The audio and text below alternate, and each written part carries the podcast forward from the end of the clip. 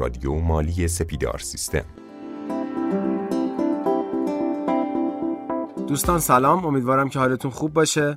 سال نو رو بهتون تبریک میگم. امیدوارم که سالی همراه با موفقیت، سلامتی و کلی اتفاقات خوب براتون باشه.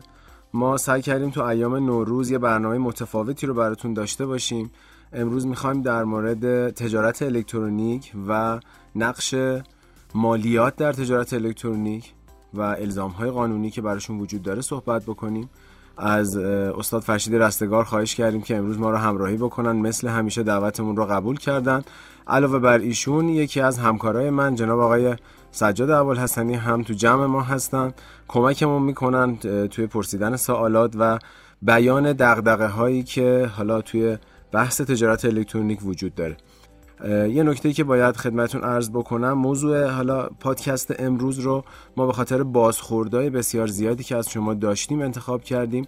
بعد از اینکه سمینار استارتاپ‌ها برگزار شد و فایل صوتی اون در قالب یک پادکست آموزشی روی رادیو مالی قرار گرفت، بازخوردهای زیادی داشتیم و سوالات متعددی مطرح شد در مورد کسب و کارهایی که تو فضای مجازی دارن فعالیت میکنن، در مورد اینکه الزامات حقوقی این کسب و کارها به چه صورتی هستش، آیا پرداخت مالیات ملزم هستن یا خیر و کلی سوالات دیگه که امروز میخوام در موردشون صحبت بکنیم. بیش از این وقتتون رو نگیرم، در خدمت استاد عزیز هستیم. استاد سلام. بنده هم سلام عرض میکنم خدمت شما. امیدوارم حالتون خوب باشه. سال رو خدمت شما تبریک میگم. امیدوارم که سالی باشه که با اهداف مشخص شروع کرده باشین و یه سالی باشه که بسیار براتون متمایز باشه. سجاد جان. منم سلام عرض میکنم خدمت مخاطبین محترم رادیو مالی. سال نو رو تبریک میگم و امیدوارم که امسال به موفقیت و آرزوهایی که دارین دست پیدا کنید. خب من فکر میکنم که ما بیایم از اینجا شروع کنیم که آیا اون کسی که تو اینترنت داره فعالیت تجاری انجام میده، حالا چه تو شبکه‌های اجتماعی، چه کسی که سایتی داره یا هر نوع فعالیتی که تو قالب تجارت الکترونیک لحاظ میشه، آیا باید مالیات بده؟ سوال برای شروع خیلی سوال قشنگیه. ببینید دوستان، یه ذره من ریشه‌ای‌تر صحبت بکنم بعد جواب سوالتون رو قطعاً میدم.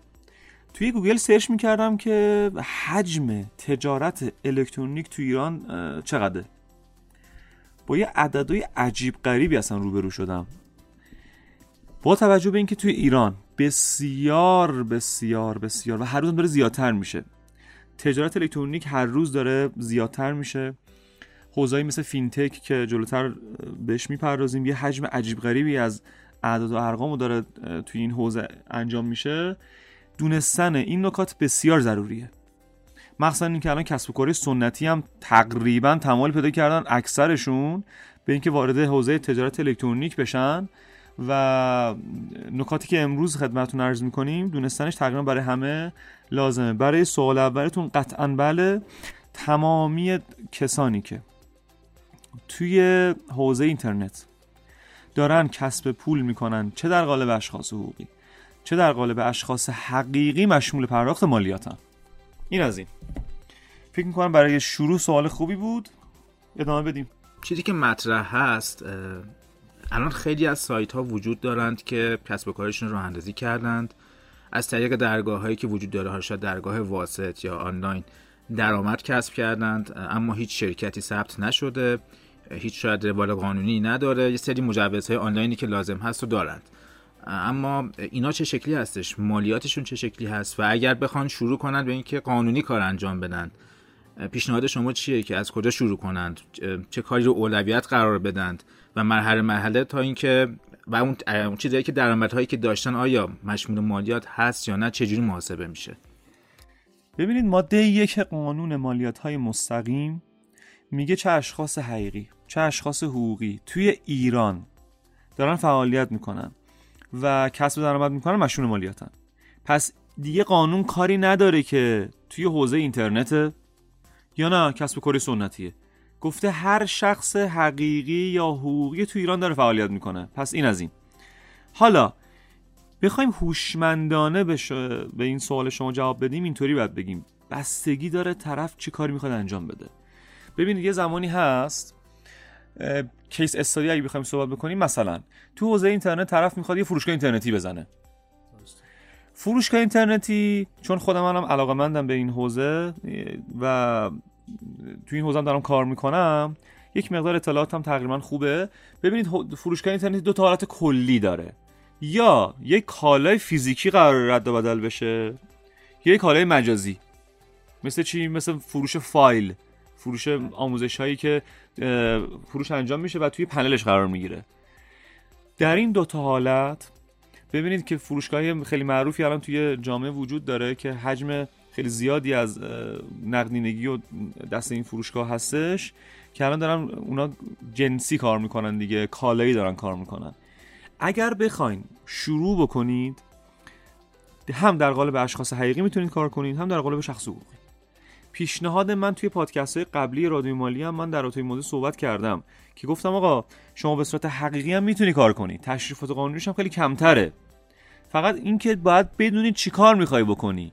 مثلا مثال میزنم، اگه میخوای یه فروشگاه اینترنتی بزنی که توش میخوای فقط کالا معامله کنی و فروش به شرکت‌های دولتی نداری، فروش به جای خاصی نداری، میتونی در قالب حقیقی کار کنی.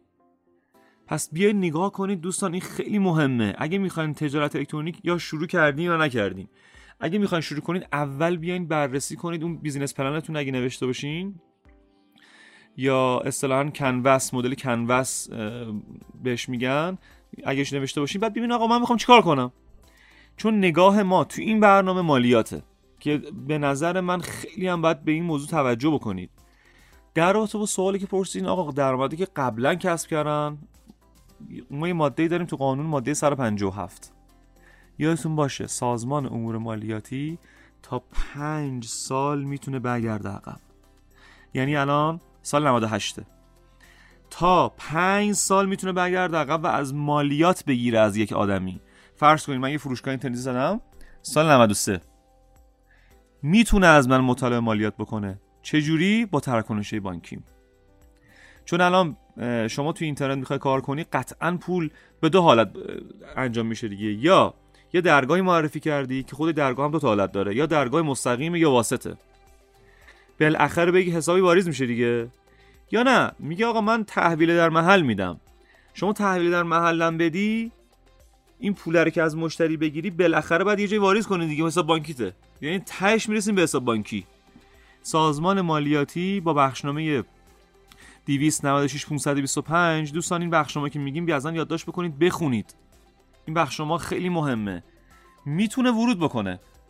پس نتیجتاً به 5 سال به 5 سال گذشته شما میتونه ورود بکنه. فکر کنم جواب سوال شما رو تقریباً تا جایی که تونستم دادم. حالا اگه سوالی هست در این رابطه بفرمایید. درسته، فقط شما مدل فایل و حالا کالا رو توضیح دادین. اگر بر اساس پروژه یا مشاوره باشه، بازم بر اساس همون پرداخت آنلاین صورت میگیره. اگر پرداختش آنلاین نباشه چطور؟ یعنی فقط از سایت داره استفاده میکنه به عنوان یه محلی که خودش رو تبلیغ میکنه به عنوان انجام دهنده پروژه یا مشاوره دهنده، ولی خب نه، اصلا تراکنشش باز به حسابش میشینه. اینم باز از طریق همون. احسن به شما. پس نگاه کنید، ما از هر طریقی میریم جلو، بعد تهش میرسیم به حساب بانکی. خب چطور مشخص میشه که مشتری بوده و اون پولی که واریز شده جدا از چیزهای دیگه شه، مثلا درآمدهای دیگه؟ آها، سوالتون قشنگه. ببینید، سازمان مالیاتی میگه وقتی یه پولی به حساب میاد، از نظر من درآمده. این خیلی مهمه ها دوستان، توجه کنید. سازمان مالیاتی میگه اگر یک حساب بانکی پولی واردش بشه، این درآمد، مگر این که بری خلافش ثابت کنی. همین بخشنامه 296-525 اگه برید بخونید اینطوری میگه. میگه خب من به منزله درآمد میگیرم، تو اگه میگی درآمد نیست بیا ثابت کن. مثلا مثال میزنیم، به من ارث رسیده، اوکی، برو مالیاتشو بده، من متکایی ندارم. خونه فروختی، مالیاتشو دادی دیگه، من متکایی ندارم. نتیجتاً هر کسی تو ایران داره فعالیت میکنه، پول به حساب بانکیش وارد میشه. این که بعضیا میگن آقا سازمان مالیات کجا میفهمه ما کار کردیم؟ حساب بانکی خیلی واضحه. فعالیت‌های فریلنس یا این سایتایی هستن که خیلی معروف شدن، این به این شکلن که یه سری فریلنس اونجا هستن، این سایت‌ها میان از بابت اون معرفیه پول میگیرن دیگه. یه سری خدمات دیگه هم جدیدن اضافه کردن، اون سایت بابت اون خدماتش مشمول مالیاته. این از این بذاریم کنار. اون فریلنسره به صورت حقیقی داره کار میکنه دیگه، اونم مشمول مالیاته. پس نتیجتا دوتا حالتش مشمول دوستانی که توجه نمیکنن. الان تعداد پرونده‌های مالیاتی که ما توی سمینار بحث استارتاپ هم گفتیم که چند تا پرونده واقعی هم نشون دادیم به عزیزانی که اونجا بودن، ضرر و زیان میکنن. این مورد رو توجه کنید دوستان. و از 95 به این ور من اینا رو لازم میدونم بدونم بگم یه تلنگری به دوستان بخوره. جرمه اگر شما درآمدی کسب بکنی مطابق ماده 274، من رفرنس هم میدم برید بخونید، مطابق ماده 274 قانون مالیاتی مستقیم، اگر کسب درآمد بکنین و اعلام نکنین مجرمین. و شما رو معرفی میکنم به دادسرا، داشتیم از این موردا. دادسرا و مجازات های مختلفی داره، یکیش از 3 ماه تا 2 سال حبسه. حالا الان اگر جدی نمیگیرین متاسفانه ممکنه یه سری اتفاقات ناگوار براتون بیفته. خب اینجوری که من متوجه شدم همه چی برمیگرده به حساب بانکی. حالا اگر اون شرکت یا حتی یک شخص حقیقی چندین حساب بانکی داشته باشه باز فرقی میکنه؟ اصلا فرق نمیکنه دوستان. هر چند تا حساب بانکی داشته باشه بعضا یک مقدار من میبینم شیطنت هم میکنن، میرن به حساب یکی دیگه درگاه میگیرن. حواستون باشه سازمان مالیاتی حساب به اسم هر کی باشه اونو میشناسه ها. یعنی نمیاد بگه خب تو حساب مثلا نمیدونم همسرت گرفتی، به حساب بچت گرفتی، من اون کاری ندارم. اونا باید برن پاسخگو باشن. حواستون به این مورد باشه. پس اگر حساب بانکی به اسم هر کی باشه طرفو میخوان، یعنی آقا تو باید مالیات بدی. حالا بره بگه آقا ببخشید من نمیدونم فلانی بهم گفتش که بیا یه درگاه به اسمت بزنیم، این خبرا نیست. شوخی نداره که قانون که. پس هر چند حساب بانکی باشه فرق نمیکنه. اگر ببخشید این مدلی باشه که خیلی پیش میاد، میگن که من کارم راه بندازم، اگر به درآمد رسید میرم سراغ موارد قانونیش. بعد این مشکل براش پیش میاد، این که چجوری میتونه حل کنه قضیه رو. چون خیلی ممکنه مثلا تا 6-7 ماه درآمدی نداره، یهو درآمدش میاد، شاید اصلا فراموش کنه، یا بعد از اینکه خیلی دیگه درآمدش زیاد شد میره سراغ این که موارد قانونیش رو رعایت کنه. تو عرف جامعه هست این موارد ولی نه. قانون میگه 1000 تک تومن اگه در بیاری، 1000 تک تومن بعد مالتشو بدی. این که میگیم آقا یه مدت بریم کار کنیم نمیدونم ببینیم، بله دقیقاً حرف شما درسته، تو جامعه خیلی هم زیاده. ولی دوستان یه مدت بریم کار کنیم به قول شما ممکنه یادش بره، اصلا بیفته رو دوره پول در آوردن یادش بره. و اون موقع دیگه من خیلی از موارد دیدم سایت‌های مختلف. یه خاطره جالب بهتون بگم، یه فکر می‌کنم چند ماه پیش بود، یعنی سال 97 بود، یه آقا به سری من زنگ زد گفتش که آقا ما یه سایت زدیم، فروشگاه اینترنتی، یه پولی رو از پدرم گرفتم سایت زدیم، هزینه‌ام براش کردم، نمیدونم طراحی سایت دادم، فلان دادم، بیسار دادم، توی چند ماه گذشته واقعا روی دوره پول در آوردن نیافتادیم. یه دفعه به ما زنگ زدن گفتن آقا ما از ارشد افزوده زنگ میزنیم، شما نیومدی تشکیل پرونده بدی، تقریبا مالیات میشه 200 میلیون تومان. گفت من هولشم تلفن قطع کردم و رفتم به پدرم گفتم آقا این اینطوریه. میدونید جهل به قانون باعث میشه که اصلا مردم بترسن. آقا تو سایت زدی درآمد نداشتی نباید مالیات بدی. مالیات مطابق ماده 106 قانون به درآمد میخوره. یعنی شما زمانی که ممکنه بله خیلی ها هستن اصلا سایت میزنن ولی درآمد ندارن. پس اون تماسه چی بوده؟ یا مثلا اون تماسه چی بوده؟ وقتی که یک سایتی زده میشه، ببین من الان توش مبلغ میذارم، شما خودت ممیز مالیاتی از کجا میخوای بفهمی من فروش دارم یا ندارم؟ متوجه نمیشه. این وری شما ضرر میکنید.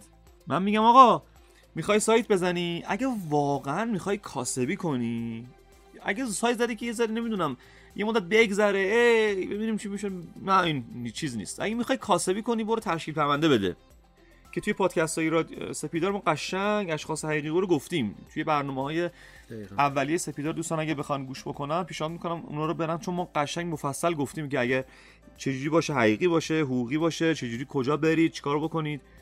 الان هدفمون اینه که دوستان رو مطلع بکنیم.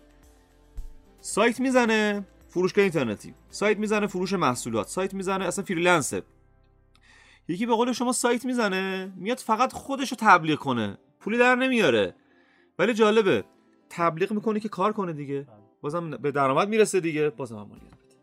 این فرقی نمی‌کنه. ولی کلا موضوع پیچیده‌ای به نظر من، از این بابت که چون ما از اون طرف داریم میگیم که به حساب بانکی کار دارن، بعد از این طرف داریم میگیم اگر ما مثلا یه عددی رو روی سایتمون اعلام بکنیم حتی اگه درآمدم نداشته باشیم، بالاخره اون تماسه هست، اون پیگیری هست توسط ممیز مالیه. شما رو میپذیرم. ببینید اگرم ما راه دفاع داریم، آخه ما باید بریم اثبات، ببین ما باید بریم اثبات کنیم، ما داریم اثبات کنیم آقا بله ما قیمت گذاشتم ولی درآمد ندارم، درآمد نداشتم. آفرین. اگر هم از خیلی اتفاقا چیز جالبی گفتین، اگرم با شما تماسی گرفته شد و گفتن آقا باید اینقدر مالیات بدی، شما باید ثابت کنی آقا من درست سایت زدم ولی درآمد نداشتم. درآمد کجا میره؟ یا تو حساب بانکی باید بره یا یه جوری محقق بشه دیگه. میدونی چی میخوام بگم؟ طرف مقابلت بعد اعلام بکنه توی ماده 169 معاملات فصلی، بعد بگم من از این سایت خرید کردم، یعنی سازمان مالیاتی بعد یه جوری متوجه بشه آقا من کار کردم، یا ما بهش میگیم اطلاعیه، یا اطلاعیه براش بیاد همون فاکتوره. من اگه واسه یه نفر فاکتور صادر کنم، طرف مقابل منو اعلام میکنه به سازمان، میفهمه آقا میفهمه ایشون کار کرده، پس نتیجتاً بعد بریم دفاع کنیم از خودمون.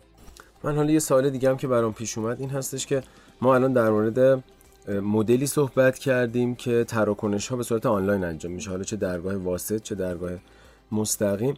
یه مدل سایت ها، یه رسانه های هستن که پشت صحنه داره قرارداد بسته میشه. مثال میزنم، ما یه سایتی داریم که داریم تبلیغات میگیریم، بنرهای و بنرهای تبلیغاتی رو به ازاش قیمت گذاشتیم، از شرکت‌های مختلف بابت تبلیغات داریم پول میگیریم. این قرارداد احتمالاً به صورت آنلاین نیستش، یعنی درگاهی وجود نداره مثل فروشگاه اینترنتی، یه قراردادی هست. ولی حالت دیگه‌اش هم این هستش که ممکنه پرداخت در محل باشه که اصلاً دیگه به حساب نمیشینه. آره اینا رو چه جوری حالا رسیدگی میشه یا در موردش؟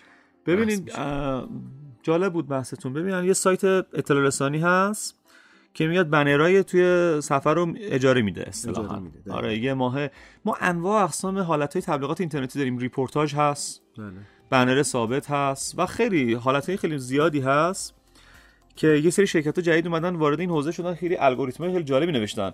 اصلا واسه خودم جالب، مثلا شما مثلا به حوزه برگزاری همایش علاقه داری، اون میاد الگوریتم نوشته که تو وقتی وارد یه سری سایت‌های خاص میشی یه سری بنرایی که مرتبط با علاقه‌مندیای تو رو بتونه نشون بده. دقیقاً. اما همچین داستانی هم داریم. بله. یه سری شرکتایی هستن که به این شکل دارن کار میکنن. جواب، فرض کنید من یه سایتی هستم، من دو تا طرف نگاه میکنم. یه سایتی هستم، من صاحب سایتم. بنر اجاره میدم به شما. از شما قرار پول بگیرم دیگه، درسته؟ طرفی که دارم ازش پول میگیرم دو تا حالت داره. اگه شرکت باشه اون داره هزینه تبلیغات مگه نمیکنه؟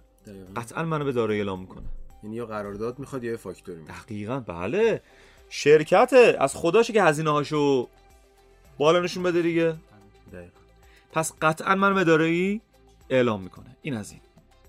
حالت دوم، طرف شخصه. مثلا مودی هم نیست فرض کنید.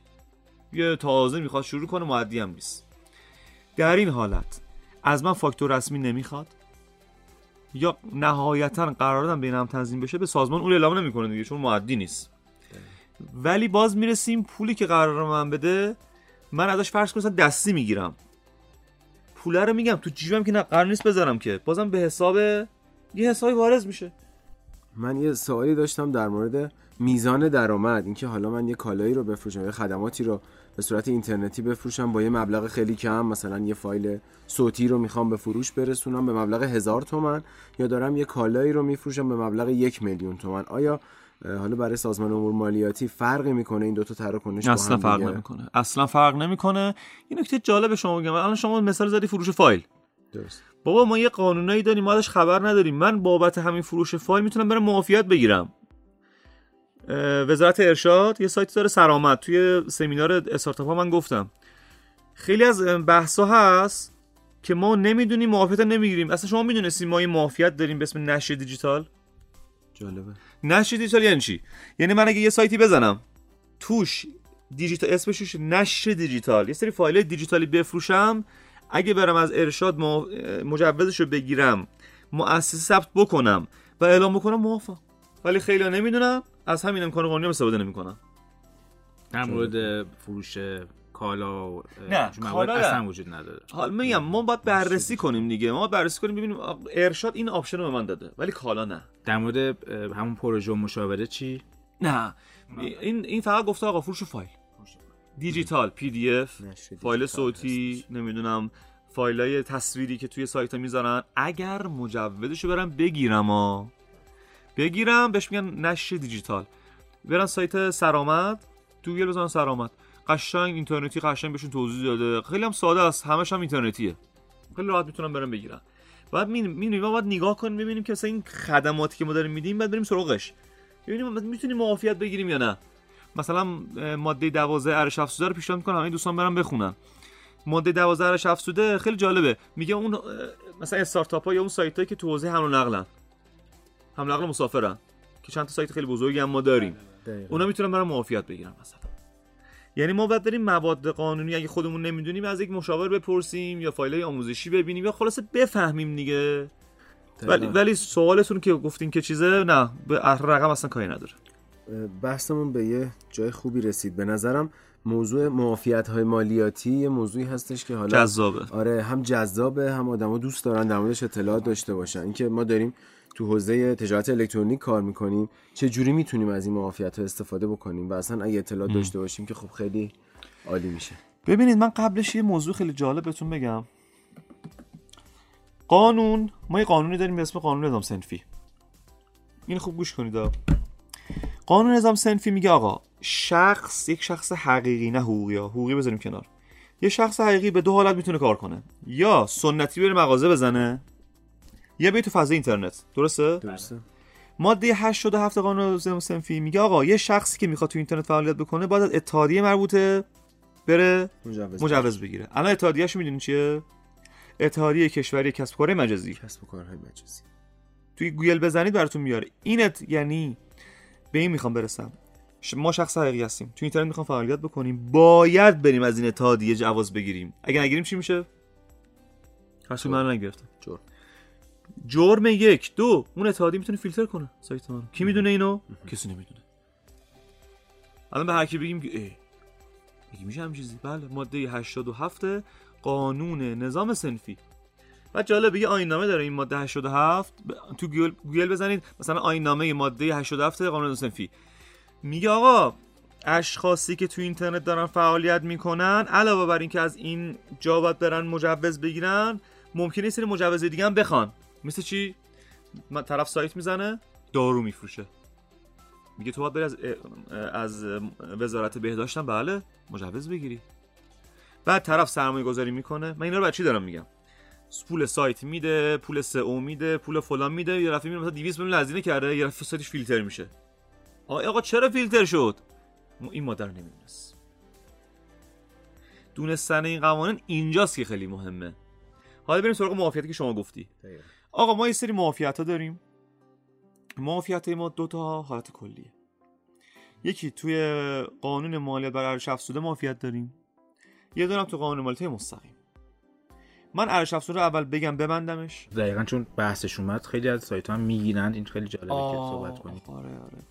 ببینید دوستان، مالیات بر ارزش افزوده اینطوریه که کلیتش من یه توضیح بدم. قانونش میگه آقا بابت هر خدمات و کالایی که داری میدی باید 9% بگیری. خیلی واضحه. فرض کنید من الان توی سایتم گوشی دارم میفروشم، مثلا قانون میگه مثلا 1 تومن پول این گوشیه، تو باید 9% از مشتری بگیری به من بدی، تو جیبت نذاری ها. داره اینو میگه.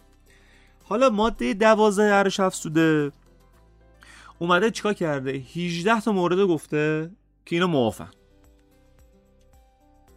برید ماده 12 ارزش افزوده رو بخونید ببینید آیا کالا و خدمات شما تو این 18 تا مورد هست یا نیست. این از این مثل هم حمل و نقلی که آفرین.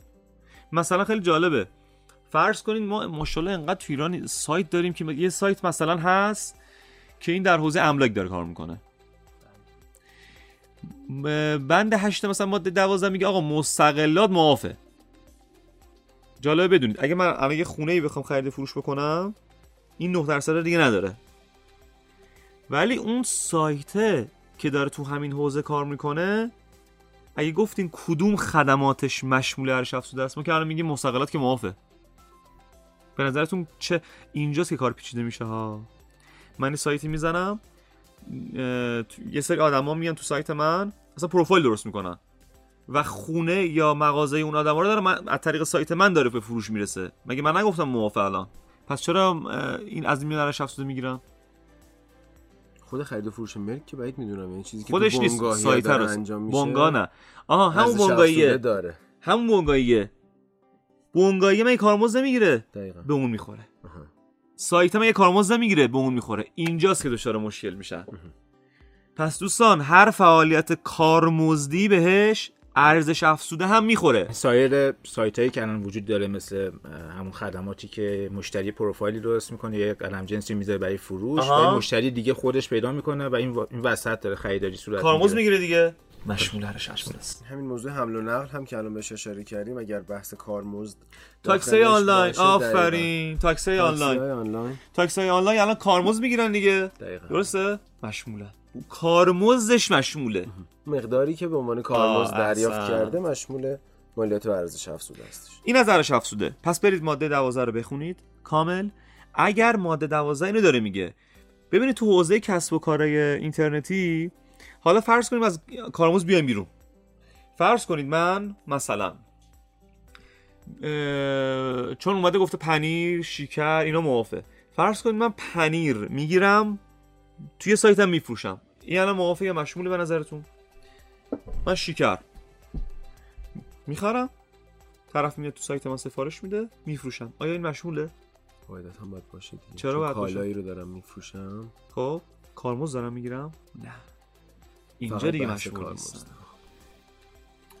من دارم حالتشو به دوستان میگم که یه ذهنیت پیدا کنن و اینو تو کسب و کار خودشون بیارن. پس من دارم کالا میگیرم میفروشم، کارمزد. پس بابت این میگم ماده 12 اگه برام بخونم، بابت اون کالا و خدمات اگر مستقیم میگیرم و اونو میدم، نه اونجا دیگه منظور از مستقیم بودن میشه جوری. آها اینجا دیگه موافقه. چرا؟ چون شکر رو واقعا فیزیکن دارم میگیرم و فیزیکن دارم تحویل میدم، این دیگه موافقه. از ارزش افزوده جان، این من کالا رو به یه قیمت خریدم، به یه قیمت دیگه دارم میفروشم، مشموله؟ نه اصلا مشموله. ارزش افزوده خب طرف سود کنه دیگه، درست هم هست. ارزش افزوده میگه تو 1000 خریدی، 1200 میخوای بفروشی، درسته؟ میخوای سودی کنی دیگه، درسته؟ اون 9% به چی میخوره؟ به قیمت کالا. دقیقاً، به قیمت مندرج در کالا. خب قبل از اینکه در مورد معافیت‌های مالیات‌های مستقیم صحبت بکنیم، یه استراحتی بکنیم و زود برگردیم. با ما همراه باشید.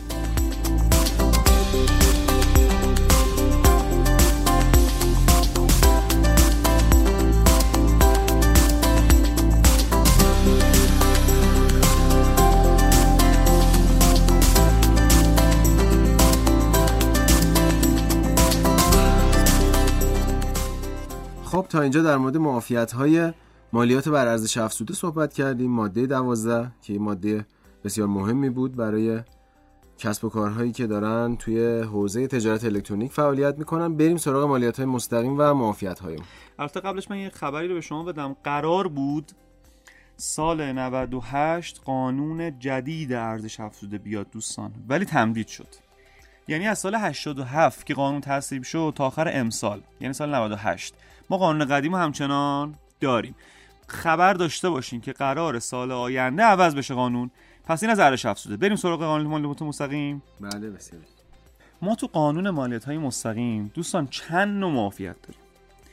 من پیشنهاد میکنم اگر دوستانی که تو حوزه اینترنت و اینا دارن کار میکنن، ماده 139 رو بخونن، بند لامشو که چند تا آیین نامه مفصل داره.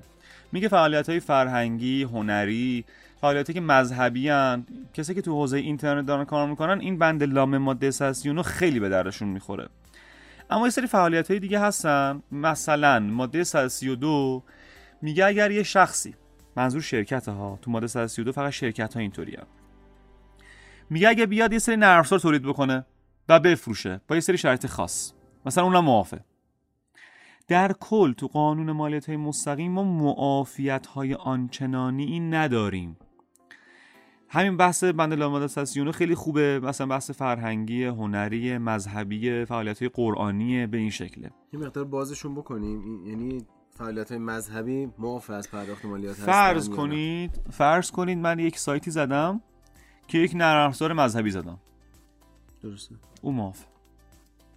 آره من چون الان روی صحبتمون تجارت الکترونیکی دارم به شما مثال این تیپی میزنم درسته، ولی من فعالیت‌های مذهبی هم غیر از تجارت الکترونیکی هم داشته باشم هم موافقه، بر اساس همین بند لای ماده 61.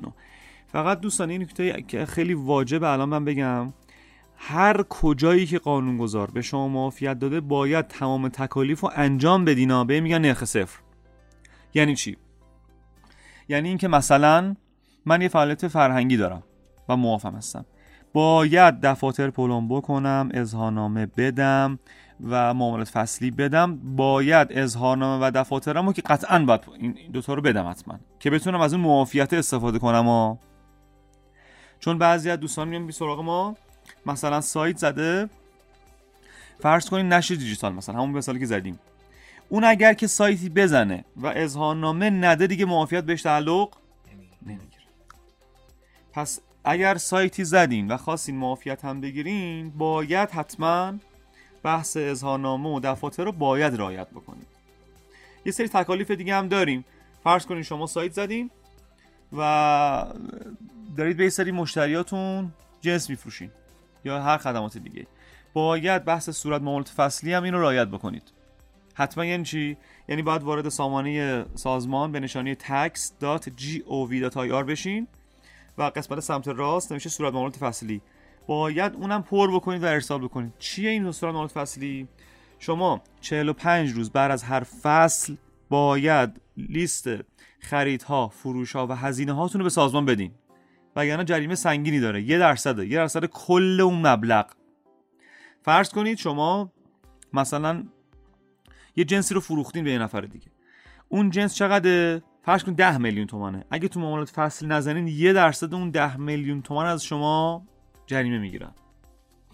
این بحث معافیت‌های قانون مالیات مستقیم زیاد مثل ارزش افزوده که یک بازه مشخصی باشه نیست.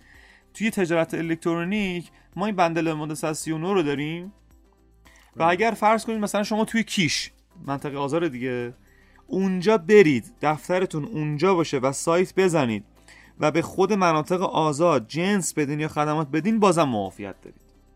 یعنی اگه برید توی کیش دفتر بزنید به تهران فاکتور بزنید، نه اون شامل معافیت نمیشه. بریم تقریبا. من یه سوالی بپرسم البته الان بحث مالیات رو ما همچنان ادامه داریم، یا من سوالی که می‌خواستم بپرسم این هستش که مثلا راجع به نرخی که باید پرداخت بشه صحبت نکردیم. میدونم تو نرخ مالیاتی که باید پرداخت بشه تو قسمت قبل رادیو مالی میدونم راجع به این موضوع صحبت شده، ولی اگر توضیح بدین اصلا فرق میکنه اصلا برای کسب و کار آنلاین یا نه مشابه؟ سوال قشنگه. اصلا فرق نمیکنه. اگه ما یه شرکتی بزنیم که مثلا فروشگاه اینترنتیه، 25% سود اون مطابق ماده 105 مالیات داره. اگر شخص حقیقی باشیم نرخ ماده 61 چجوریه؟ مثل شرکت ها ثابت نیست، میگه آقا تا 500 میلیون ریال 15%، 500 میلیون ریال بعدی 20% دیگه، معاول اختلافش هر چقدر بره بالا 25%. مثال بزنیم، فرض کنید که سال 97 من 1,750,000,000 ریال سود کردم. این میاد اینطوری محاسبه میشه. اگه شرکت باشه که مستقیم ضرب داره 25%. اگر شخص حقیقی باشه میگه 500 تای اولو ضرب در 15 کن، 500 تای بعدی رو ضرب در 20 کن، چقدر میمونه؟ یه تومنش رفت 750 میلیون ضرب در 25%. جمع این سه تا میشه مالیات شخص حقیقی.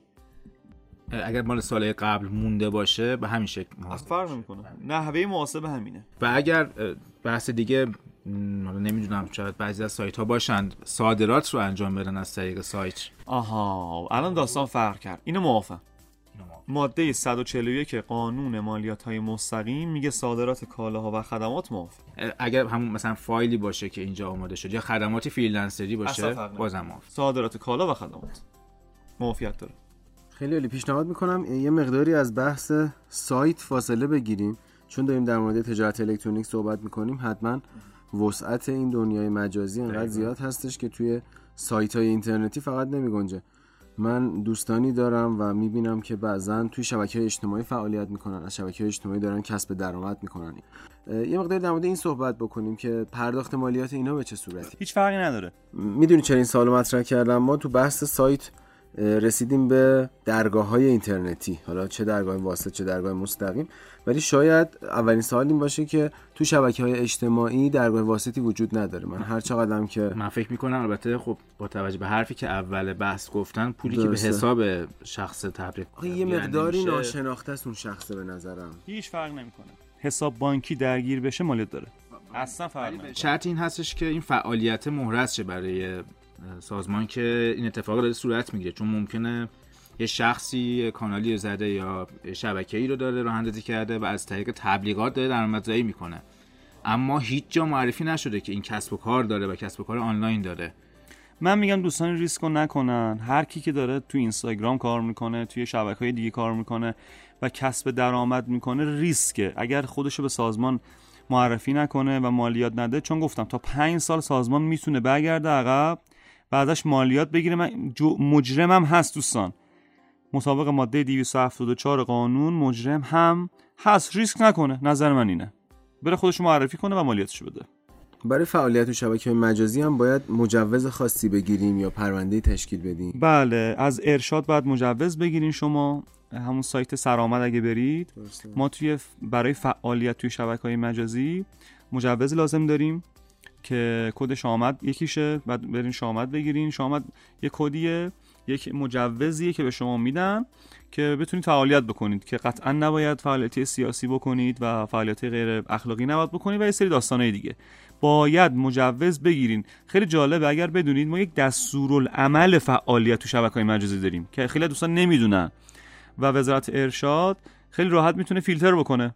اگر مثلا اینستاگرام هست فیلتر بکنه، یا توی شبکه‌های دیگه هست میتونه از طریق مقامات قضایی حتی اقدام بکنه که قطعاً بعد از ارشاد مجوز بگیرن. میدونی چی فکر کنم، یه مقداری هنوز برامون جا نیافتاده. آره جا نیافتاده و قابل لمس نیست. یعنی با خودمون اینجوری فکر میکنیم که از بین میلیون ها پیج اینستاگرامی چه جوری ممکنه ما مثلا شناسایی بشیم. یه خاطره بهتون بگم، خیلی چیز جالبی گفتین. یه آقایی به من زنگ زد، پارسال بود، یعنی سال 97، به من زنگ زد گفت آقا من یه پیج اینستاگرام دارم، این مزونه، یعنی میاد عکس‌ها رو نگاه میکنه، زنگ میزنه، میاد حضوری اونجا و سفارش میده.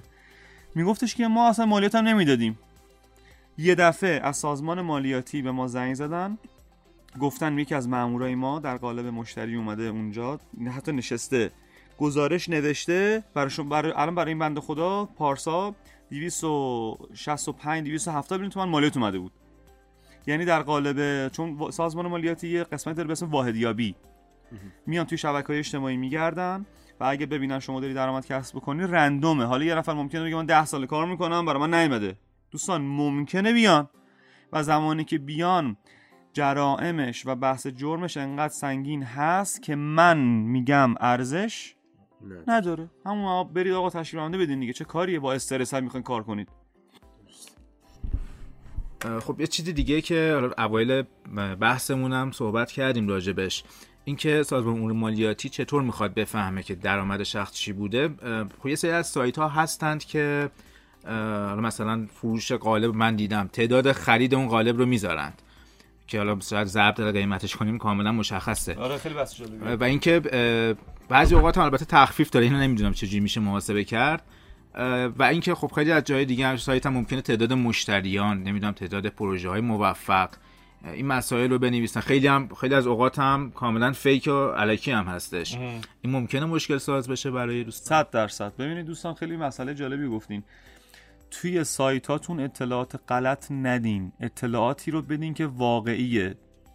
سایت مختلف ما میریم زره 2000 تا مشتری خوشحال. خب می آقا اینا میشه آمار. ببین سازمان میگه اون چیزی که خودت اعلام میکنی اصطلاحا بهش میگن خود ابرازیته، خود اظهاریته. نه یا این تو سایتاتون، توی اپاتون، توی هر چی بیاین بزنین ما اینقدر کارمند داریم، اینقدر پروژه موفق داریم، اینقدر فلان داریم، اینقدر فلان داریم. اینا رو نزنید چون این میشه خود اظهاری شما.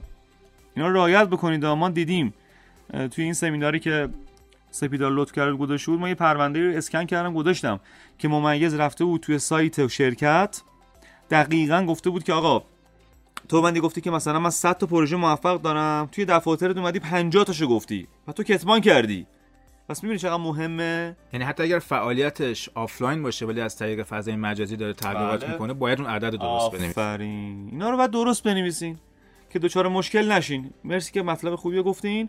فکر می‌کنم برای این پادکست کافی باشه دوستان. به نظرم اگر که برای جنبندی نکته مد نظرتون هستش به ما بگید، یا نه چند تا نکته من یه جنبندی بکنم. یک، اگر در این حقیقی کار میکنین یا حقوقی بعد مالیات بدین فرق نمیکنه، اصلا مبلغم نداره. آقا من نمیدونم 1 میلیون تومان درآوردم، اصلا فرق نمیکنه، بعد مالیات داده بشه. دو، تصمیم بگیرید که حقیقی میخواین کار کنید یا حقوقی، که توی پادکست های اولیه سپیدار ما کلا درباره‌اش صحبت کردیم.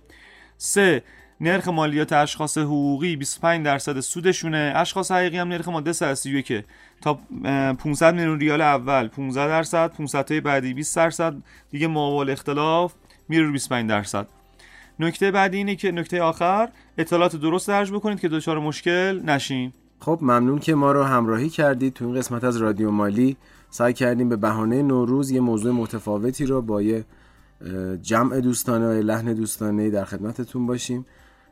استاد عزیز ما رو همراهی کردید، ممنون مثل همیشه. اگر که نکته‌ای هست، اگر نه که خواهش میکنم. خیلی خوشحال شدم که در خدمتتون بودم. دوستان سوال، میدونم خیلی تو ذهنتون سواله، دوستانی که در حوزه های تجارت الکترونیکی دارین کار میکنین، سوالاتتون از طریق درگاهایی که دوستان خدمتتون عرض میکنم بپرسین، ما به تک تک سوال شما پاسخ میدیم. ان شاءالله که سال خیلی خوبی داشته باشین. موفق و مقید باشید. سجاد جان، منم ممنونم از شما. علی جان، خیلی پادکست خوبی بود. فکر میکنم تقریبا هر کسی که حوزه آنلاین فعالیت داره، امیدوارم البته پاسخ سوالاشو گرفته باشه. برای این منطقی که ما صحبت کردیم احتمالاً خود من که شخصا متوجه شدم که چطور محاسبه میشه و چجوری مالیات در واقع حساب میشه برای کسب و کارهای آنلاین. منم آرزوی موفقیت میکنم برای همه دوستان. امیدوارم که سال خیلی خوبی رو داشته باشن. خب خیلی ممنون از تو. امیدوارم که سالی بسیار عالی داشته باشید، همراه با حالی خوب و آرزوی بهترین ها برای شما. پیشنهاد میکنم که از طریق راههای ارتباطی با رادیو مالی در ارتباط باشید و سوالات، نقطه نظرات، پیشنهادات خودتون رو برای ما ارسال بکنید. سایت سپیدار سیستم با آدرس www.speedarsystem.com، صفحه اختصاصی رادیو مالی مراجعه بکنید و نقطه نظرات خودتون رو با ما در میون بذارید. ممنون، خدا نگهدارتون.